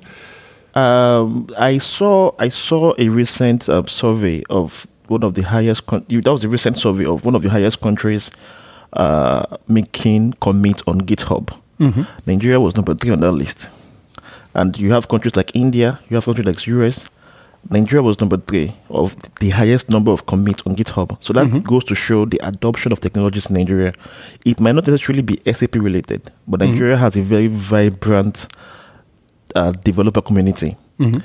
Um, so that's where one of the places where someone like me would show them back home that you know UI5 is also playing a role in developing not just the ones they know, not just the ones they've been working with, not just the popular other, other popular mobile or, or web component web framework. UI5 is also something that they could work with that could make an impact and that could definitely you know um, see the growth and the adoption rise. From someday back home, I intend to organize something like this. Maybe have one of some of the celebrities come over. I say celebrities, but I mean Mm. the rock stars. Yeah, yeah, yeah, of to me, course. they're celebrities really. Come back to Mm. say a place like Lagos and have a seminar or have a session like this where we could actually sell and show them the beauty of UI5 and how it adopts the technologies that they are used to already the Mm. javascript the node.js the css the html5 how all this comes together and without them necessarily needing to have in-depth knowledge of sap and how it works uh, showing them that what they know already it's extremely useful in building a beautiful application using Mhm. ui5 Yeah. Yeah, it's an interesting point that you mentioned. It would be uh, important that um, some of the well-known people um, in this uh, community would also um, Yeah. come over um, to Lagos and um, Definitely, to get in touch personally with, with people with the local Yeah. community. Then, before just before the session, I met uh, so many people when Nabi was introducing me to so many people, and you know, they were shocked that oh, you guys, you've been following me on Twitter for a while. I said, yeah, Yeah. that's me. I've been disturbing, and that's just how it is. And Yeah. uh, once they know that there are interests from that part of the world, I'm sure they'll be willing to help any way they can. Mhm. Okay, cool. Yeah, thank you so much. Um, these have been very interesting insights on yeah the the adoption and um, real practical views on on UI5. So I wish you a great event here. So what's your impression currently? Um, how was it? Well, now we have middle of the day. It's amazing. It's amazing. It's it's like the last times. It's always hard to pick the right talks to be there in person because they're all great. Yeah, So yeah, yeah. Um, I'm glad we have those video recordings that were already announced. Cool. And Yeah, you? I've been I've been having I've been having the fun of my life really, and like he said, it's uh, I wish I could attend all the sessions at the same time. Yeah, yeah. but the recordings would be very useful later on. So it's been good. It's been awesome. So it's really great having you here and that you took the time, your lun- part of your lunch time, I think, today for um, discussing with me in our little podcast. Thank you so much. Thanks for having us. My pleasure. Welcome. So, wir sind jetzt, sitzen jetzt hier in der letzten Runde auf der UI5Con 2019 in St. Leon Roth bei SAP. Und ich freue mich ganz besonders, dass ich jetzt hier nochmal mit den ja, Hauptorganisatoren zusammensitze, also dem Team, das letztendlich ähm, dafür zuständig ist, dass diese ganze ähm, Konferenz, dieser Community-Treff stattgefunden hat. Und zwar sitze ich hier mit Margot Wolny. Hallo Margot. Hallo. Ähm, du hast ja auch letztes Jahr schon mal ein schönes Resümee gezogen. Und dann ähm, sitzt neben mir der Nick Stahl. Hallo. Hallo. Ähm, neben Nick die Jackie Ditkowski. Hi. Hallo. Und dann ist hier noch der Andreas Kunz dabei, den ähm, aufmerksame Hörer natürlich schon kennen, weil er ja quasi ähm, ja, die, die erste Episode von diesem Podcast auch gemacht hat. Hallo. Ja, genau, hallo. Gut, ähm, ich würde jetzt von euch gerne einfach nochmal vielleicht der Reihe um so kurz noch einmal zusammenfassen, was ihr gemacht habt hierbei, was so eure Rolle war und wie euer Eindruck ist von der diesjährigen UI5Con. Jackie, fangen wir mit dir an. ja, ähm, dieses Jahr, beziehungsweise die letzten zwei Jahre, hatte ich das Glück, mit Margot zusammen hier hauptsächlich für das ganze Aufbauen, für die, ja, das Marketing, die Kommunikation, die Deko, das äh, auch die Experience dabei ist bei der UI5Con ähm, zu ja, koordinieren, organisieren, zu viel, viel zu basteln, ja. ähm, also wir sind jetzt Lackprofis und mit dem Cutter eigentlich verbunden. Ähm, ja, so das war meine Aufgabe und ich bin auch sehr zufrieden. Also ich finde, wir haben was auf die Beine gestellt, äh, wie die letzten Jahre immer ein Stückchen besser und äh, das ist gut geworden. Ja, ich fand es auch, also gerade wo du sagst, ne, diese Experience, die fand ich auch sehr schön. Und ja, und es war ja viel los. Ne? Es waren ja viele Leute da und auch äh, hatten wir in dem vorhergehenden Interview auch, dass auch viele junge Leute da sind und dass es wirklich eine, eine, ja, eine sehr junge, ähm, vitale Community ist. Ne? Also es sind alle vertreten, ähm, junge, alte Männer, Frauen, aber im Schnitt ist es relativ jung, ne? Genau, und das ist auch das Besondere, finde ich, an der Community um UI5 herum, weil man so viele verschiedene Menschen aus verschiedenen Richtungen hat, die aber alle eben dieses eine große Thema auch hobbymäßig zum Teil machen und die dann extra von weit her hierher kommen und denen möchte man natürlich auch was bieten und man möchte sie begeistern und auch dieses, ja, dieses Lächeln auf den Gesichtern sehen mhm. am Ende des Tages und ähm, das ist dann immer das Beste des Tages, wenn man dann die ersten sieht, die sagen, oh super und guckt euch den Eingang an und komm, wir machen ein Selfie. Solche Sachen, das, ja. ist, das ist toll. Ja, ja also ich habe einige Leute lächeln sehen, also von daher hat das gut geklappt. Ähm, Nick. Ja. Deine Rolle. Ich wurde vor drei Monaten, vier Monaten gefragt, ob ich das Team ähm, unterstützen will bei der Sponsorenakquise und Pflege und ähm, beim Catering. Und ja, da mir Organisations, äh, Organisation von Events Spaß macht und auch der Kontakt mit Sponsoren oder mit externen, habe ich da sofort zugesagt. Und das war von Anfang an ein großer Spaß, mit dem Team zusammenzuarbeiten, ähm, weil da einfach so eine Dynamik drin war und jeder Lust hatte, äh, dass da ein tolles Event draus entsteht wie wir jetzt heute sehen, äh, haben wir das geschafft, würde ich sagen. Muss man auch sagen, dass es die erste UI5Con ist von Nick, also ein Newbie. Das ja. heißt, er hat jetzt das erste Mal hey. die, äh, die Früchte seiner Arbeit ernten können, ja. quasi. Und ja. es war auch das erste Mal, dass Sponsoren mit an Bord waren. Genau. genau. Die, waren das was leicht, welche zu finden oder musste man vielen hinterherlaufen? Ähm, größtenteils ähm, haben die sich selber gemeldet, ähm, weil wir auf der Website ausgeschrieben haben, dass dieses Jahr Sponsoren äh, genehmigt werden, äh, wenn es denn welche gibt. Und da war von Anfang an ähm, eigentlich, sehr schnell ähm, die ersten Sponsoren da, die dazu gesagt haben und interessiert waren. Dann haben wir im Team ähm, ein paar Pakete zusammengeschnürt äh, und die denen präsentiert und dann konnte sich jeder Sponsor entscheiden, ob er denn jetzt das Gold, Silber oder Basic-Paket nimmt. Und, ähm, aber der Austausch war ja, sehr einfach und diese Community hat man schon von Anfang an gemerkt, dass die, dass sie da ist und dieser Zusammenhalt in der UI5-Community und das Interesse daran, ähm, das Event leben oder am Leben zu halten oder beziehungsweise ja einfach größer werden zu lassen. Äh, das war eigentlich die ganze Zeit dabei, die Begeisterung an der UI5-Community, was heute am Event äh, noch faszinierender ist für mich, der zum ersten Mal dabei ist, mhm. ähm, wie die Leute sich auf die Sponsor-T-Shirts stürzen und da happy sind, wenn sie noch eins in ihrer Größe kriegen und die Sticker einsammeln und und und. Also das ist echt beeindruckend. Cool. Ja, ähm, machen wir vielleicht, Andreas, mit dir weiter. Ja. Deine Rolle? Ähm, ich war wie auch die letzten zwei Jahre schon, glaube ich, schwerpunktmäßig damit beschäftigt, im Vorfeld die verschiedenen möglichen Vorträge einzusammeln. Also diese Call for Papers, wo mögliche Speaker halt vorschlagen konnten, ich mache hier eine Präsentation oder ich mache einen Workshop.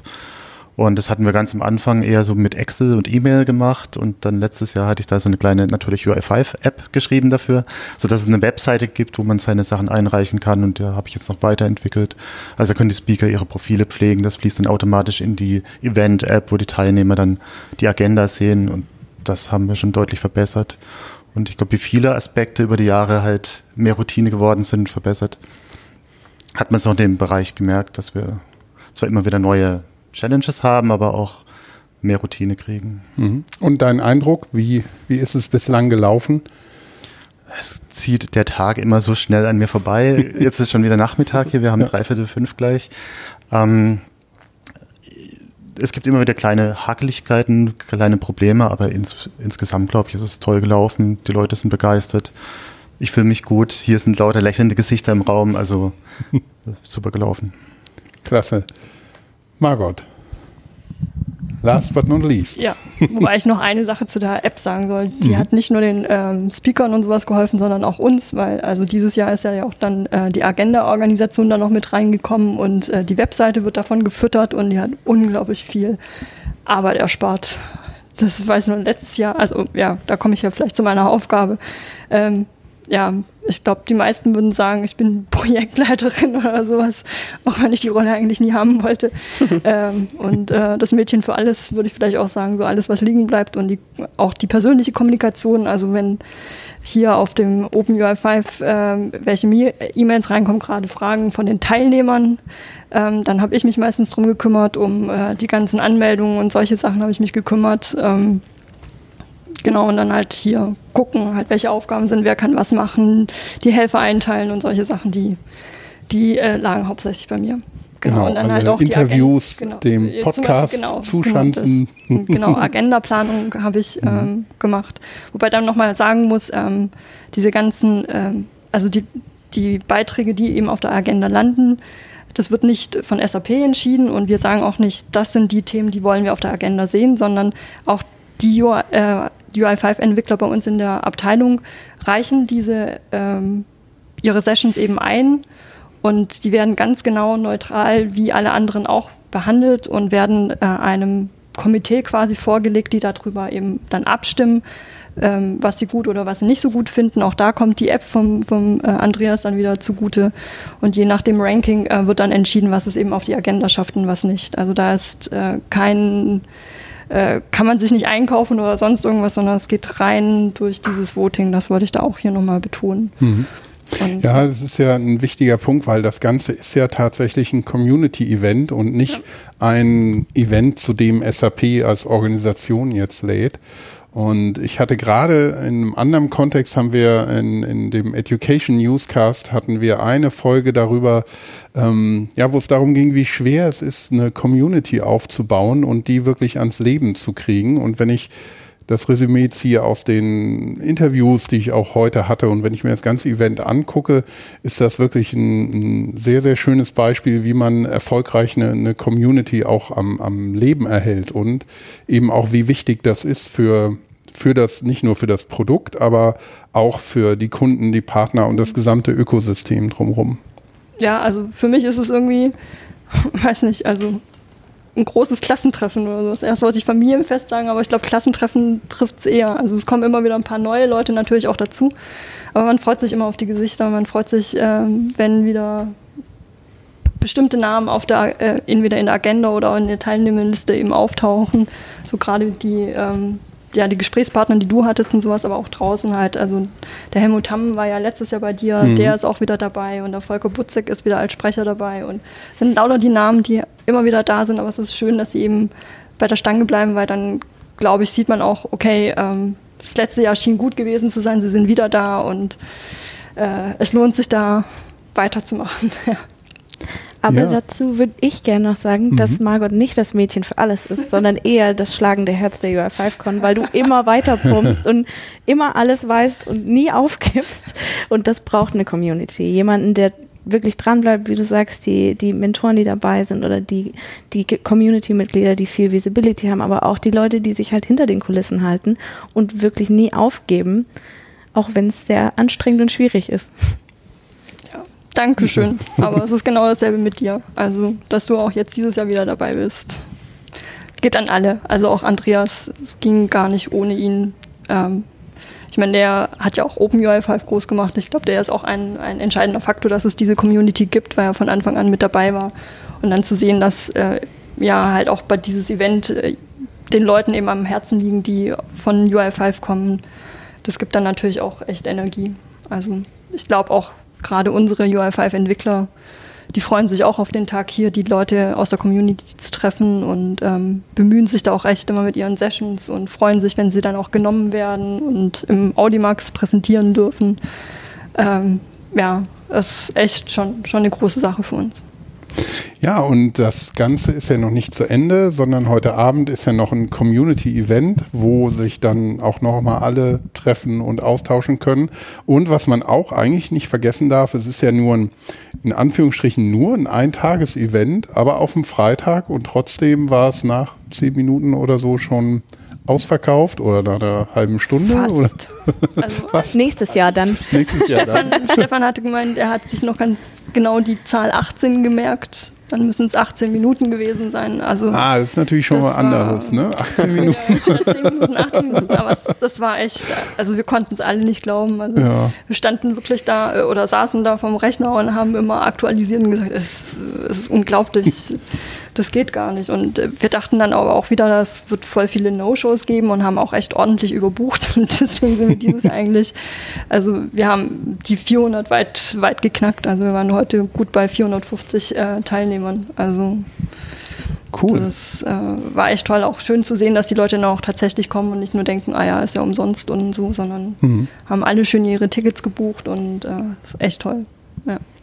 Ja, und man sieht, also die Community ist groß, wenn ich alleine sehe, die, die Hörerzahlen, die wir in unserem kleinen Podcast hier haben, sind schon richtig gut und der größte Teil ist ja Deutsch, weil wir ähm, zumindest noch größtenteils deutschsprachig unterwegs sind mit dem UI5 Newscast. Und ähm, was wir auch sehen, ist, dass kontinuierlich weiter neue Hörer dazukommen, auch wenn wir eben über einige Wochen ähm, jetzt keine neue Episode rausbringen. Also ähm, ich glaube auch, dass die, die Community wirklich sehr, ja, wie soll man das nennen, Potenzial hat und, und sehr engagiert ist und sehr interessiert ist und ähm, jegliche Form von Information wirklich gierig aufgenommen wird. Und das ist natürlich schön zu sehen. Gut, damit sind wir jetzt hier, würde ich sagen, mit unserem Podcast am Ende der äh, UI5Con 2019. Dann bedanke ich mich auch noch bei euch, ähm, dass ihr euch so nett um mich gekümmert habt und mich habt hier sein Schön, lassen. dass du wieder da warst. Ja.